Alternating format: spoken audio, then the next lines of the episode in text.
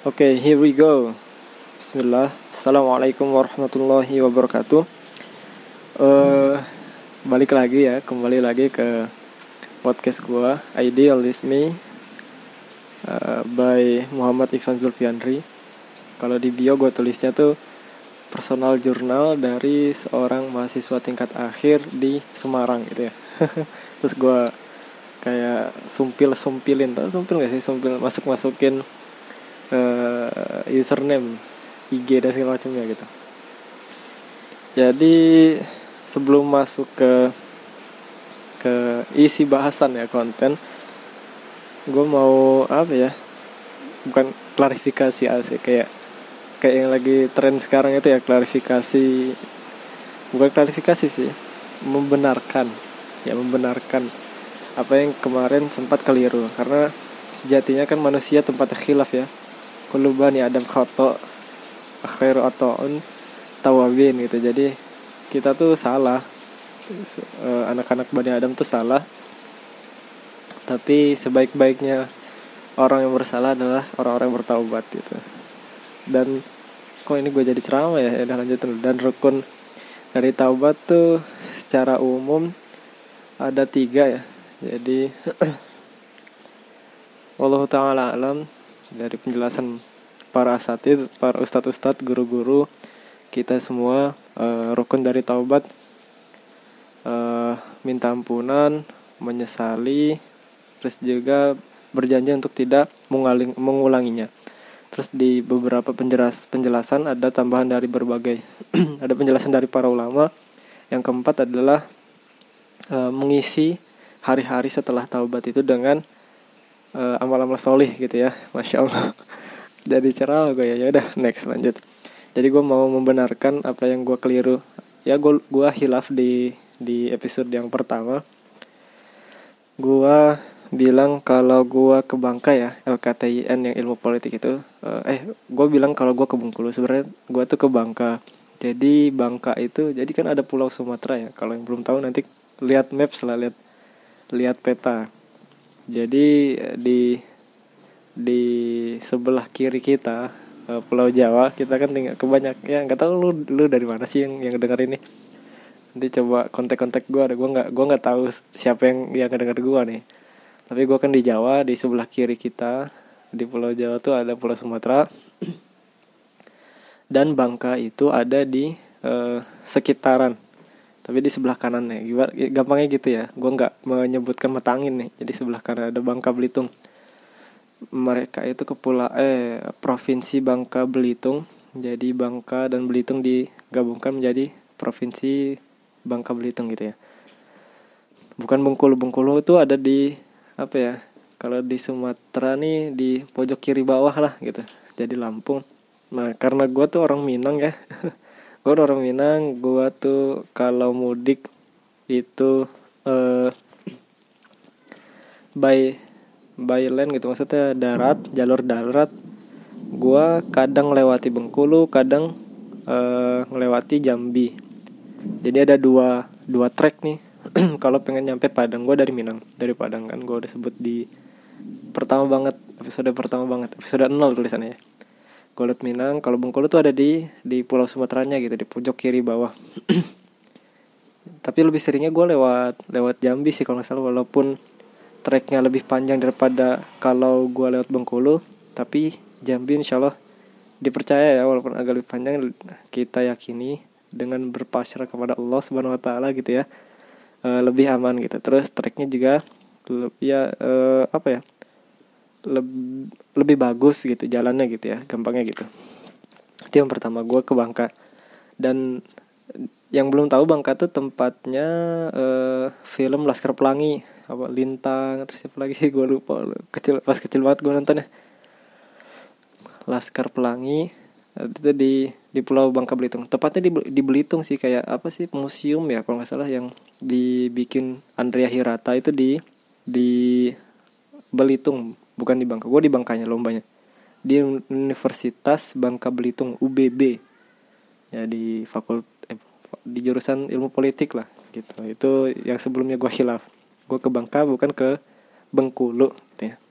Terus yang kedua yang mau Jadinya gue yang kedua, uh, gue coba sempurnakan dari yang kemarin ya, uh, tentang hadis yang gue kata gue gue ceritain tentang gue ceramah itu, gue lomba di F K M.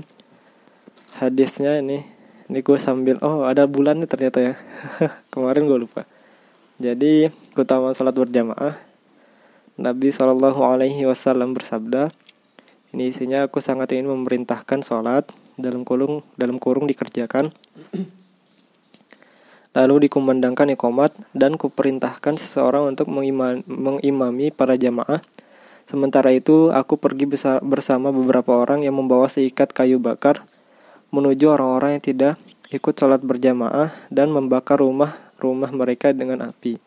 Hadis riwayat Muslim nomor enam ratus lima puluh satu. Aku sangat ingin memerintahkan. Ya. Jadi itu hadis tentang yang kemarin itu, keutamaan salat. Keutamaan salat berjamaah bagi laki-laki, intinya itu. Ya itu. Jadi gitu. J J J. By the way, J gua tuh ini inter, ini bahasa-bahasa sih tadi. Keselewatan di kepala gua aja. Uh, percakapan ketika majelis sih di di asrama gue di asrama ya tinggalnya J uh, kelewatan di di kepala gue J becek gitu ya. Jadi teman-teman gue tuh sering kayak ngomong tentang J becek kan. Wih, ini jadi jadi bahas tajud ya, tapi nggak apa, sekilas aja. Jadi kan gym ya, gym gym itu makhrajnya itu Uh, tengah bagian tengah lidah. Jadi al, al jawf makhraj, ada al jawf, al halaqi sama lisan. Nanti lidah, lidah bagian tengah menempel ke langit-langit, itu jim sebenarnya. Jadi sifatnya tuh jim itu jahar, bukan hamas gitu. Jadi enggak ada enggak ada s-nya itu gitu. J gua masih ada hamasnya enggak sih J? Kayak misalnya J-nya, jimnya itu enggak keluar dari dari gigi kan, J J J itu itu salah, sengaja gue salahin, gue coba dari tengah sih ya, Ja Jakarta, Ja J J Jakarta ya, ya udahlah ya ini. Sekilas aja gitu tentang tentang gym. Karena oh, ini hari Sabtu, gue rekaman Sabtu ya, gue kan ikutan talaki lagi ya, jadi gue bener-bener diperhatiin tuh kayak tafhim tarkiknya, terus juga isti'la, istighfar. Waduh, mantap banget deh, gue gue seneng banget sih belajar lagi tentang Al-Quran. Belajar lagi tentang makhraj, tentang tajwid gitu-gitu ya. Baik banget, gue miss salahnya, emang gue lemah banget ya. Sekilas aja itu, kita bahas tentang gym. Tentang makhraj, masya Allah. Lanjut, eh uh, berkaitan dengan judul, nanti gue tulis judulnya tuh aku dan kamu kini tak lagi istimewa, masya Allah. Clickbait gitu ya, bukan ya clickbait, nanti lu bikin penasaran. Tapi ini beneran. Nih, sebelum masuk ke sana lagi ya, gue tuh kayak sering banyak banget kelewatan pikiran-pikiran gitu. Ketika gue ngomong sesuatu, pengen masuk ke apa yang gue tuju, tapi ada kelewatan pikiran. Tapi ini kayaknya penting juga sih, gak apa-apa. Uh, jadi apa ya tadi, gue jadi lupa. Oh ya, karya itu kan kalau dari berbagai referensi yang gue baca, gue tonton, atau gue dengarkan gitu ya, karya itu bermula dari salah satunya paling kuat, atau ya paling kuat itu dari keresahan gitu karya. Misalnya kayak lu resah uh, resah kalau sampah itu banyak di di kampus misalnya ya, ya lu resah gitu, sampah banyak terus nanti menyebabkan bau, estetika dari sebuah lingkungan jadi jelek, nggak nggak pengen aja lah lu lu ngeliat hal itu gitu. Nah dari keresahan itu biasanya tuh muncul karya kayak gimana caranya ya, pikiran-pikiran, pertanyaan-pertanyaan muncul di kepala lu kayak gimana caranya eh, ngebikin sampah-sampah itu nggak ada gitu, atau mungkin kita manfaatkan jadi uang atau profit, atau kita kita daur ulang dan segala macamnya gitu. Jadi sumber dari sumber dari karya, Salah satunya adalah keresahan. Itu yang, yang dari berbagai referensi yang gue gue dapat gitu ya. Dan judul yang gue akan pakai, aku dan kamu kini tak lagi istimewa, itu sebenarnya itu juga berasal dari keresahan gitu. Uh, awal-awal gue di di itu ya di kampus, gue dari Banten uh, terus pindah uh, ya, merantau ke Semarang, ke ke Jawa, ke Tembalang. Uh, apa ya, teman-teman sekitar gue itu kebanyakan orang Jawa. Ini, ini rasis nggak sih? Enggak, maksudnya maksud gue intensinya uh, ya ya ini bukan rasis lah, gue gue yakin lu paham gitu. Intensi atau niat gue tuh bukan bukan ke arah untuk e, menjelekkan suatu ras gitu, secara suku, agama, ras, antar golongan dan segala macam ya. Enggak, ini tentang e, identifikasi dari teman-teman gue lah, biar lu paham gimana konteksnya kayak gimana gitu. Jadi keresahan gue adalah karena tuh ini juga hal yang membuat gue bikin bikin episode yang kayak kali ini gitu.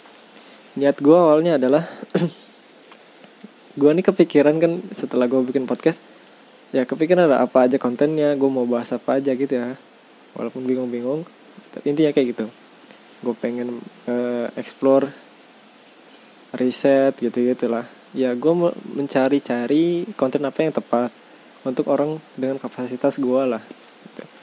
Terus gue juga kepikiran untuk collab gitu, karena gue cukup lumayan kenal dengan teman-teman atau orang-orang di di sekitaran kampus gue tuh, orang-orang hebat gitu. Bahkan teman-teman gue di asrama juga orang-orang hebat semua. Teman-teman gue kemarin di organisasi, terus teman-teman gue di komunitas orang-orang hebat. Bentar. Nah tadi ada yang ganjel di di mulut. Jadi orang-orang hebat, dan gue pengen ngajak collab mereka, tapi ada ada dilema gitu, maksudnya. Kayak kepikiran nanti kalau gue collab berarti gue harus balik lagi ke aku kamu gitu. Iya kan, ya kan lingkungan gue kayak gitu di di Semarang ini. Dan dan ini biar lu pendengar ya, walaupun gue nggak tahu lu semua, gue nggak tahu banyak atau enggaknya, tapi di Anchor tuh ada tulisannya sih siapa yang dengar, eh berapa banyak yang dengar. Tapi maksud gue biar biar lu nggak kaget aja. Maksud gue uh, ya tadi karena awalnya gue pakai gue lu ya, terus nanti berubah jadi aku kamu gitu. Itu awalnya itu. Dan balik lagi, balik kita tarik dikit lah. Uh, sebelum masuk ke poin-poin, kita tarik dikit, gue tarik dikit ke uh, kenapa tulisannya aku dan kamu kini tak lagi istimewa. Ini ini tulis ini sebenarnya tulisan pertama gue di Tumblr. Zaman kapan ya? Zaman maba. Dulu sempet kayak nulis-nulis aneh gitu di di, di Tumblr lah. Dan tulisannya adalah aku dan kamu kini tak lagi istimewa. Gue sempat juga post di di oh, di timeline Line ya, aplikasi Line. Terus kayak teman gue, bang kenal sih bang gitu-gitu. Ya gue bilang aja ini bukan karena cewek gitu. Aku dan kamunya ini konteksnya lain gitu, intinya itu. Gitu. Aku dan kamu kini tak lagi istimewa karena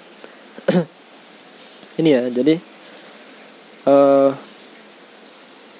apa ya, kan budaya ya, sosiokultural di masing-masing daerah itu sosiokultural kultural ya, keren juga ya. Gue terbesit aja ya. Gue minum dulu dah.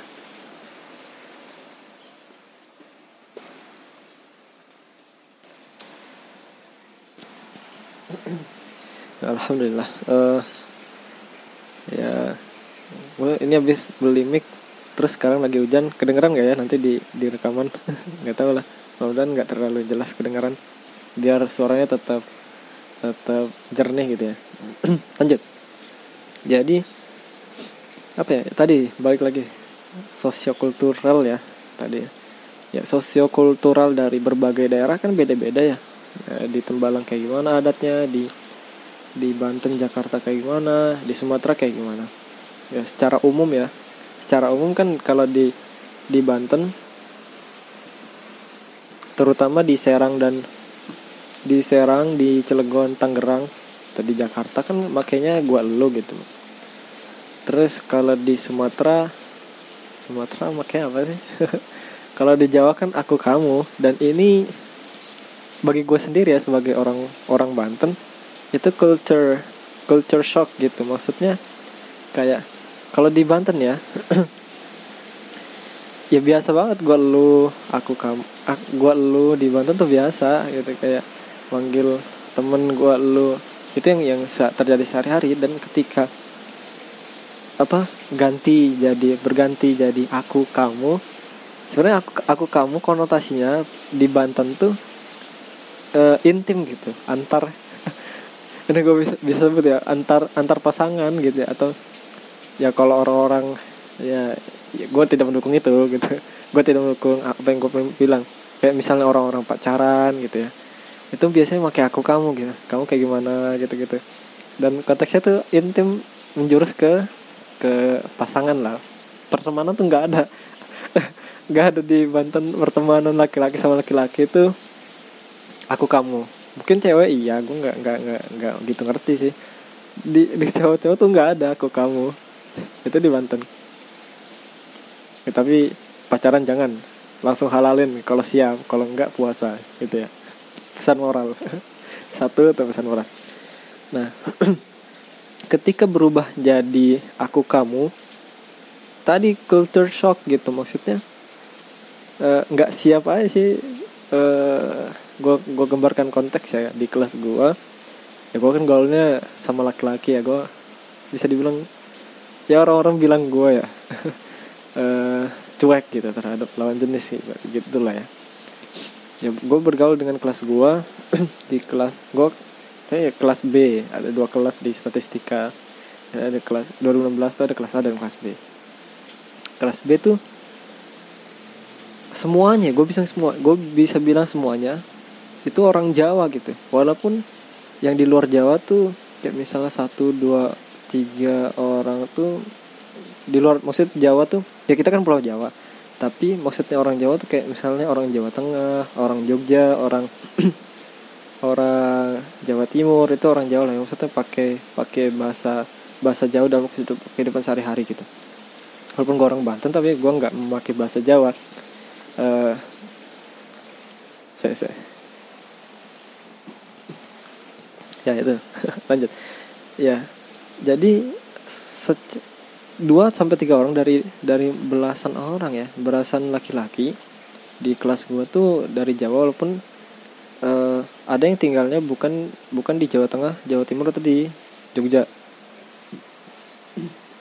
Kayak misalnya teman gue dari Cirebon atau teman gue dari Cilacap, tapi mereka tuh uh, apa ya, keturunan orang orang Jawa gitu, atau terbiasa berbahasa Jawa. Orang Cilacap teman gue tuh berbiasa bahasa terbiasa untuk bercakap Jawa, mungkin keluarganya juga keluarganya dari keluarga Jawa. Jadi uh, mau nggak mau gue tuh bahasa itunya quote and quote ya, tanda kutip tuh terjebak dalam lingkungan kayak gitu. Dan mau nggak mau gue harus harus harus bisa menyesuaikan diri kan gitu ya, dalam dalam dalam bersosialisasi gitu. Maksudnya e, karena orang Jawa tadi timbullah percakapan basisnya tuh aku kamu, dan dan bagi gue aneh karena konotasi yang seperti gue bilang awal tadi, untuk orang lebih intim gitu, untuk orang pasangan. Aneh tuh maksudnya eh, apa ya? Ada temen gue, nama gue namanya Bram. Bram nih eighties nineties gitu ya, maksudnya kayak sosok ganteng di tahun delapan puluhan tujuh puluhan gitu ya. Bram tuh klasik loh namanya, mantap. Ya ada temen gue, temen temen gue Bram. Masa kalau kalau lu lu yang lagi denger ini orang Jawa, biasa aja kayaknya, kayak kamu udah makan belum Bram? Ini ini yang gue terjadi setiap hari aja ya, hampir setiap hari setel, setelah gue masuk di di Semarang ini ya. Kamu udah makan belum Bram? Belum, ayo makan nih aku. aku aku ya belum makan nih. Oke, ayo gas, gas gitu. Pasti ada ada dua tanggapan nih, kayak kayak kalau misalnya lu dari uh, Banter Jakarta atau di luar dari luar Semarang, itu kayak agak aneh gitu, mungkin cenderung jijik. atau gelah gitu. Oh, hey, bahasa itu bahasa Sunda tuh, gelah tuh, gelah tuh. Ih gitu, aneh gitu. Tapi tapi bagi orang orang sini kan biasa aja gitu. Itu yang terjadi setiap hari. Terjadi sehari-hari. Ya, ya itu itu resah gitu. Jadinya eh, karya pertama tulisan ya. Tulisan pertama gue yang yang gue upload ke Tumblr tuh, aku dan kamu kini tak lagi istimewa. Jadi yang dulunya mungkin istimewa dalam dalam konteks uh, gua berkehidupan di di Serang, di Banten, sekarang jadi biasa aja gitu. Bahkan sesama lelaki jantan sesama lelaki itu ngomongnya aku kamu. Dan bagi gua ini bukan bukan disclaimer disclaimer ya, maksudnya gua garis bawahi, gua nggak nggak merendahkan bahasa apapun gitu, maksudnya gua nggak merendahkan sosiokultural siapapun ya. Semua orang atau semua tempat wilayah itu beda-beda, dan kita harus harus coba ikut mengikuti gitu. Kita coba untuk bisa apa ya, membaur gitu ya. Kan kalau apa kata kata-kata mutiara atau apa peribahasa ya, peribahasanya kan bumi di di mana bumi dipijak, di mana eh disitulah langit dijunjung gitu. Kayak kalau misalnya bu- kul- sosiokulturalnya ya kayak gitu ya, ya harus mau nggak mau ngikutin gitu. Dan eh, eh, apa ya ya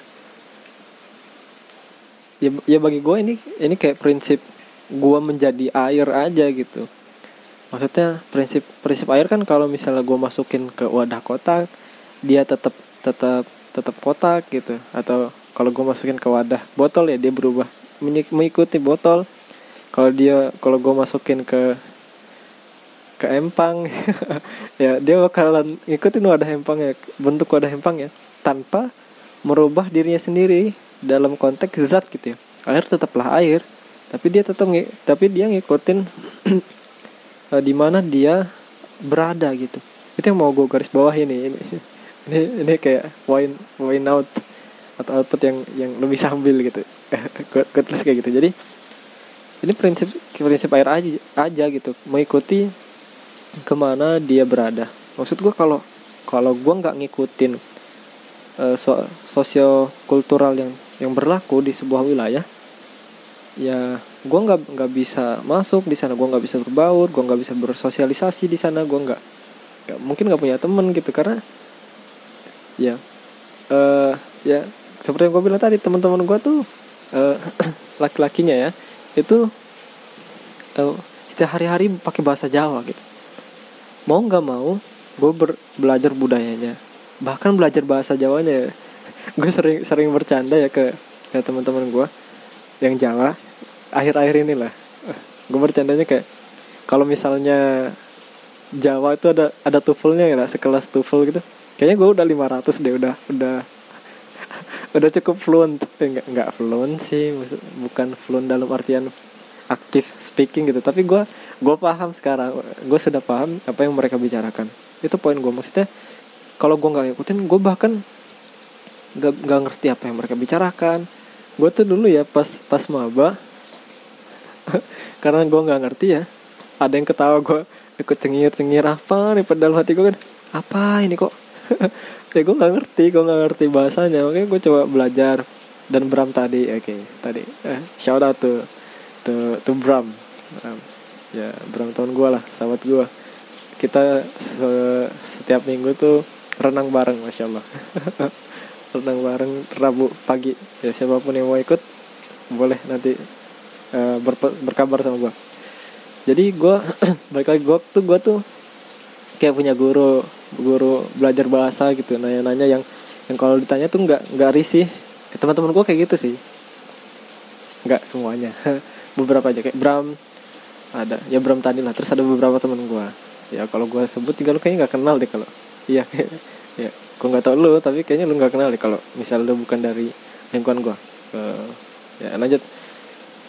Jadi gue tuh belajar ke ke Bram nanya kayak, soalnya uh, cukup butuh usaha ya. gue gue ubah red gue ubah uh, apa ya feel dari bahasanya ya. Tadi gue pengen bilang cukup sulit, tapi sulit kayaknya konotasinya negatif.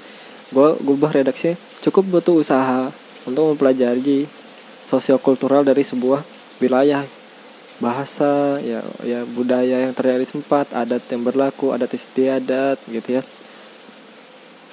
Kalau misalnya di Jawa tuh bahasanya ada kayak tingkat-tingkatan gitu, apa?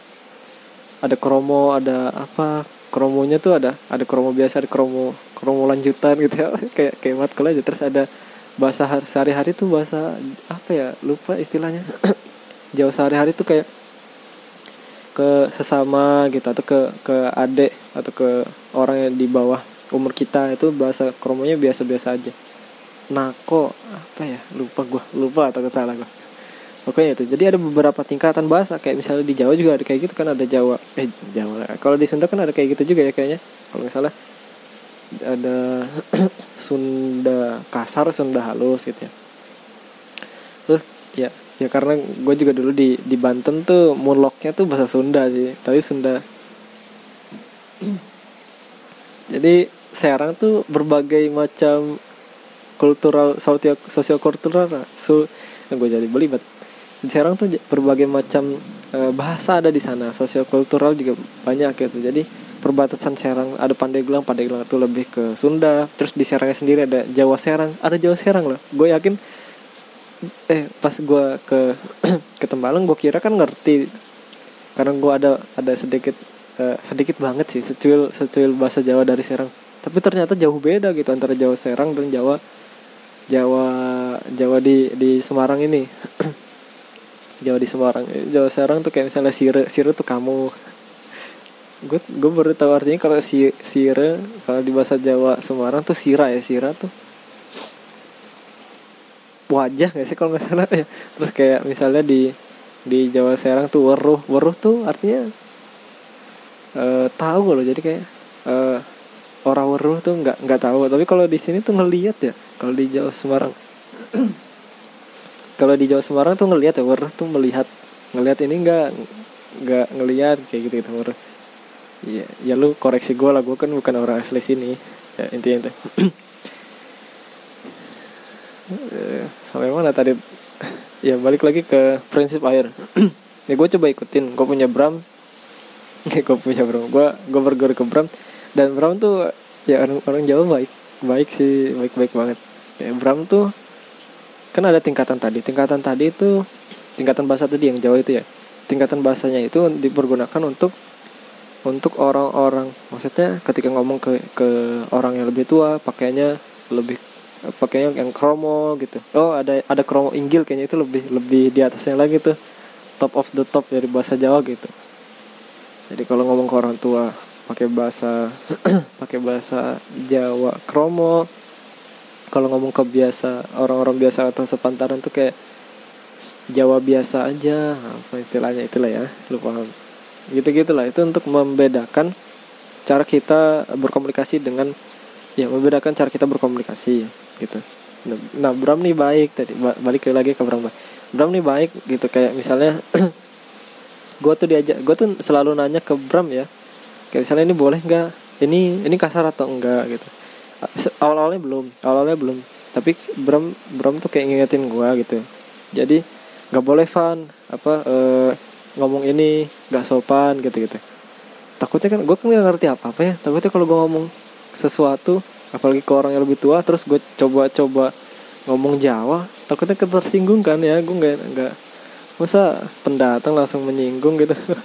ya ya gitu makanya gue Bram tuh nasihatin baik banget, nasihatin nggak boleh Van, kayak misalnya apa ya, uh, oh kayak misalnya mulih, mulih itu kan pulang, eh mulih mangan, kayak mangan mangan juga kayaknya nggak nggak boleh deh ngomong ke orang tua. Jadi awalnya Bram nasihatin nggak boleh ke ke orang tua Van, nggak boleh, terus kayak nggak boleh kersing apa ya, uh, miso, gue ingat nggak boleh miso miso tuh.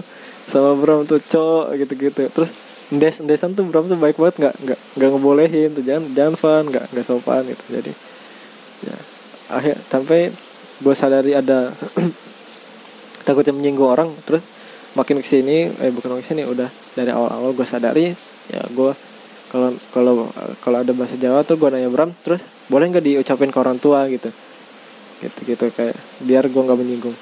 Dan disaranin kalau orang-orang pemula dalam belajar belajar bahasa dan pengen ngomong ke orang tua, jangan jangan ngomong bahasa Jawa dah.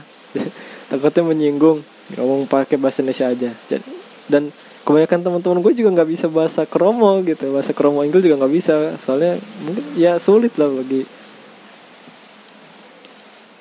kayak butuh butuh usaha lebih lah, butuh usaha lebih lah dalam dalam memahami Kromo ya, kayak mungkin gitu. Ya, apalagi gue gitu sebagai pendatang, gitu. Jadi intinya adalah prinsip akhir, ngikutin tanpa merubah inti atau ya tanpa merubah inti dari zat tersebut. Ya, air tetap air, tapi ketika dia ke botol wujudnya berubah jadi botol. Ini itulah menyesuaikan tempat.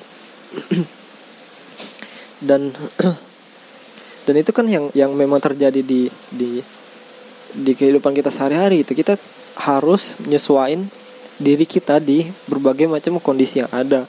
Misalnya masa kayak misalnya masa kita lagi apa ngisi atau ada tugas untuk Uh, berbicara di depan umum, sharing-sharing, terus kita pukul rata atau kita nggak peduli sama audiens kita, ke orang tua ngomongnya uh, kasar, ke adik-adik ngomongnya kasar gitu-gitu. Kalau sepantaran mungkin yang biasa-biasa masih bisa diterima gitu. Hal yang kayak gitu yang yang bikin kitanya nanti nggak nggak diterima di tengah-tengah lingkungan kita gitu, kalau kita nggak menyesuaikan situasi kondisi yang ada. Kami sama pendekatan ke anak-anak T K, gue gue sempat beberapa kali ikut uh, volunteer lah, baik dari pengabdian yang diwajibkan oleh asrama gue, jadi ada kayak kayak program pengabdian, ngajar ngaji adik-adik uh, adik-adik di Rubik rumah Rubik. Jadi kalau gue gue pengen nge ngejabarin kan Rubik tuh ada, ada panjangannya ya.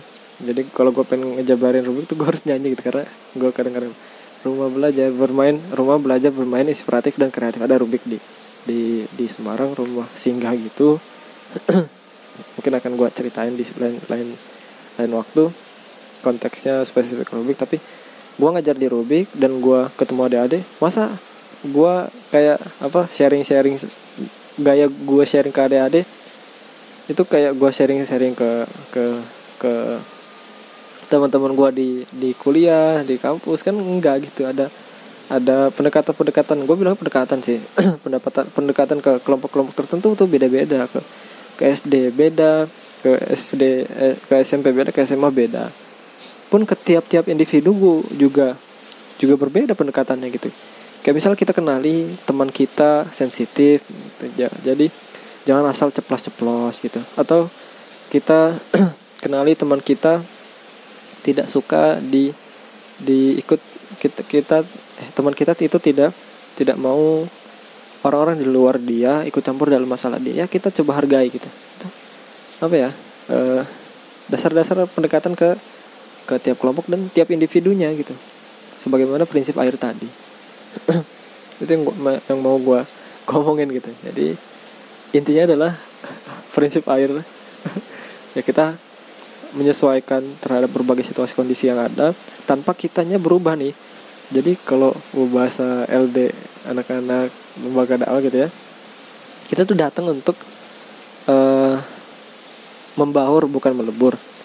Mem- kita datang untuk mewarnai bukan terwarnai gitu, kayak ya kita tetap t- pada prinsip kita, idealisme kita, oh idealisme, tetap pada uh, keteguhan sifat yang kita miliki, prinsip-prinsip yang kita pegang. Tapi kita juga melihat kondisi sekitar, kita menyesuaikan uh, diri kita terhadap lingkungan yang ada. Nah, itu itu yang pengen gue pengen gue omongin gitu. ya, ya itu. Aku dan kamu kini tak lagi istimewa. Nah, ya mudah-mudahan lu nggak nggak merasa aneh lah kalau gue aku kamu ya. Ya udah sih, mungkin itu aja yang pengen gue bahas. Oh, ada ada ada dikit lagi sih, ada bahasan lagi. Ini sebelum gue tutup, gue berubah jadi mode mode aku kamu gitu ya, biar biar lu nggak kaget, orang-orang yang bukan teman-teman gue di di Semarang nggak kaget gitu. Ya aku gue sendiri aneh ya. ya ya ya aku aku kamu mode on tling gitu ya, kayak ada efeknya ya. aku juga eh, aku juga lagi aku juga bingung sih sebenarnya, eh, karena kan aku di di asrama ya, di Semarang ini aku di asrama asrama Izi, bingung nyari waktu dan tempat yang pas untuk bikin podcast ini. Karena teman-teman aku kan semuanya ya kan asrama ya, karena teman-teman karena aku kan tinggal di asrama dan ada banyak orang di dalamnya gitu. Karena ya ya aku ngerasa aneh aja kayak kalau bikin podcast rekaman sendiri, terus masa diliatin orang rekaman sendiri, kecuali emang emang bentuknya collab ya. Ya mau nggak mau harus ngomong di depan orang, nggak apa-apa lah kan, collab kan ngobrol gitu ya, ngobrol kan ya, hal yang terja- hal yang sering terjadi di masyarakat. Tapi kalau kalau bikin kayak gini kan sendiri doang, aku bikin sendiri, jadinya ya ya gue gue lagi ya aku ya aku e, nyari waktu yang pas, nyari tempat yang pas lah untuk bikin e, bikin ya rekaman ini. Tapi ada prinsip yang pernah aku tonton e, dari pernah nonton Raditya Dika. Nggak uh, semuanya konten Raditya Dika tuh begitu ya. Ya lupa. Ya kamu kamu paham dah. Uh, orangnya cerdas. Aku aku cerdas. Uh, bagaimana financial planning beliau? Aku lihat keren. Jadi kayak udah pensiun dari kerja dalam tanda kutip. Jadi beliau beliau sekarang berkarya. Tapi ini yang yang yang gue sempat dengar. Ada prinsip dalam berkarya yang yang gue dengar, yang aku dengar dari jadi tadi awalnya aku aku kamu jadi gue lu aku kamu jadi jadi aneh ya, jadi kebelibet nggak apa-apa, aku lanjutin sampai aku kamu. Jadi prinsipnya adalah jangan cemen yang, yang disebutin oleh Raditya Raditya Dika. Aku dengar tuh jangan cemen, maksudnya jangan jangan cemen tuh kayak kadang kita dalam berkarya tuh melimitasi diri kita sendiri gitu, kayak misalnya aku harus mood dulu baru aku bisa nulis, aku harus mood dulu baru aku bisa bisa ngedesain gitu, atau kayak misalnya aku harus mood dulu baru aku bisa uh, aku bisa nulis skripsiku gitu. Ada prinsip jangan cemen gitu. Jadi hal-hal yang yang kayak gitu kayak itu tuh cemen gitu, melimitasi diri kita sendiri, melimitasi potensi. Dan ini coba yang coba gua gua laksanakan tuh, gua gua pelajari ya, gua bukan orang yang sempurna. Gue pasti banyak banyak khilafnya, banyak lemahnya, tapi ini yang coba gue ya, sharing-sharing juga ke ke kamu semua yang lagi dengar. Jadi kayak misalnya cerita ceritanya beliau tuh yang aku dengar tuh kayak, kayak beliau lagi nonton nonton film di bioskop, terus filmnya nggak asik, terus beliau nulis nulis ya beliau ke belakang terus nulis gitu. Kondisi apapun nggak nggak membuat limit terhadap apa yang pengen beliau kerjain gitu. Kayak misalnya ya kayak gitu, kalau pengen berkarya berkarya aja gitu. Tadi berbagai macam halangan rintangan yang yang menimpa ya udah di, di dihadapi aja gitu. Jadi jangan jangan cemen tuh, jangan cemen lah, jangan membatasi dalam, jangan melimitasi diri dalam berkarya. Dan itu yang coba gua coba aku coba aku lakukan gitu ya ya coba cari waktu dan, dan tempat yang pas dalam gue rekaman. Tapi gue tapi aku ya, ya terdengarnya aneh ya, apa lah ya, tapi aku coba untuk terus terus uh, rekaman ya, mudah-mudahan ada manfaatnya. Dua yang bisa diambil eh tiga ya kayaknya uh, prinsip air, misalkan, dan jangan cemen. Terakhir-terakhir ya. Nanti itu aja. Eh sama tadi kayaknya sekali sekelebet makrot gym. tiga tiga ya, lu kamu bisa ngambil tiga di rekaman kali ini.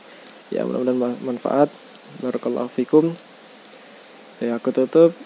Assalamualaikum warahmatullahi wabarakatuh.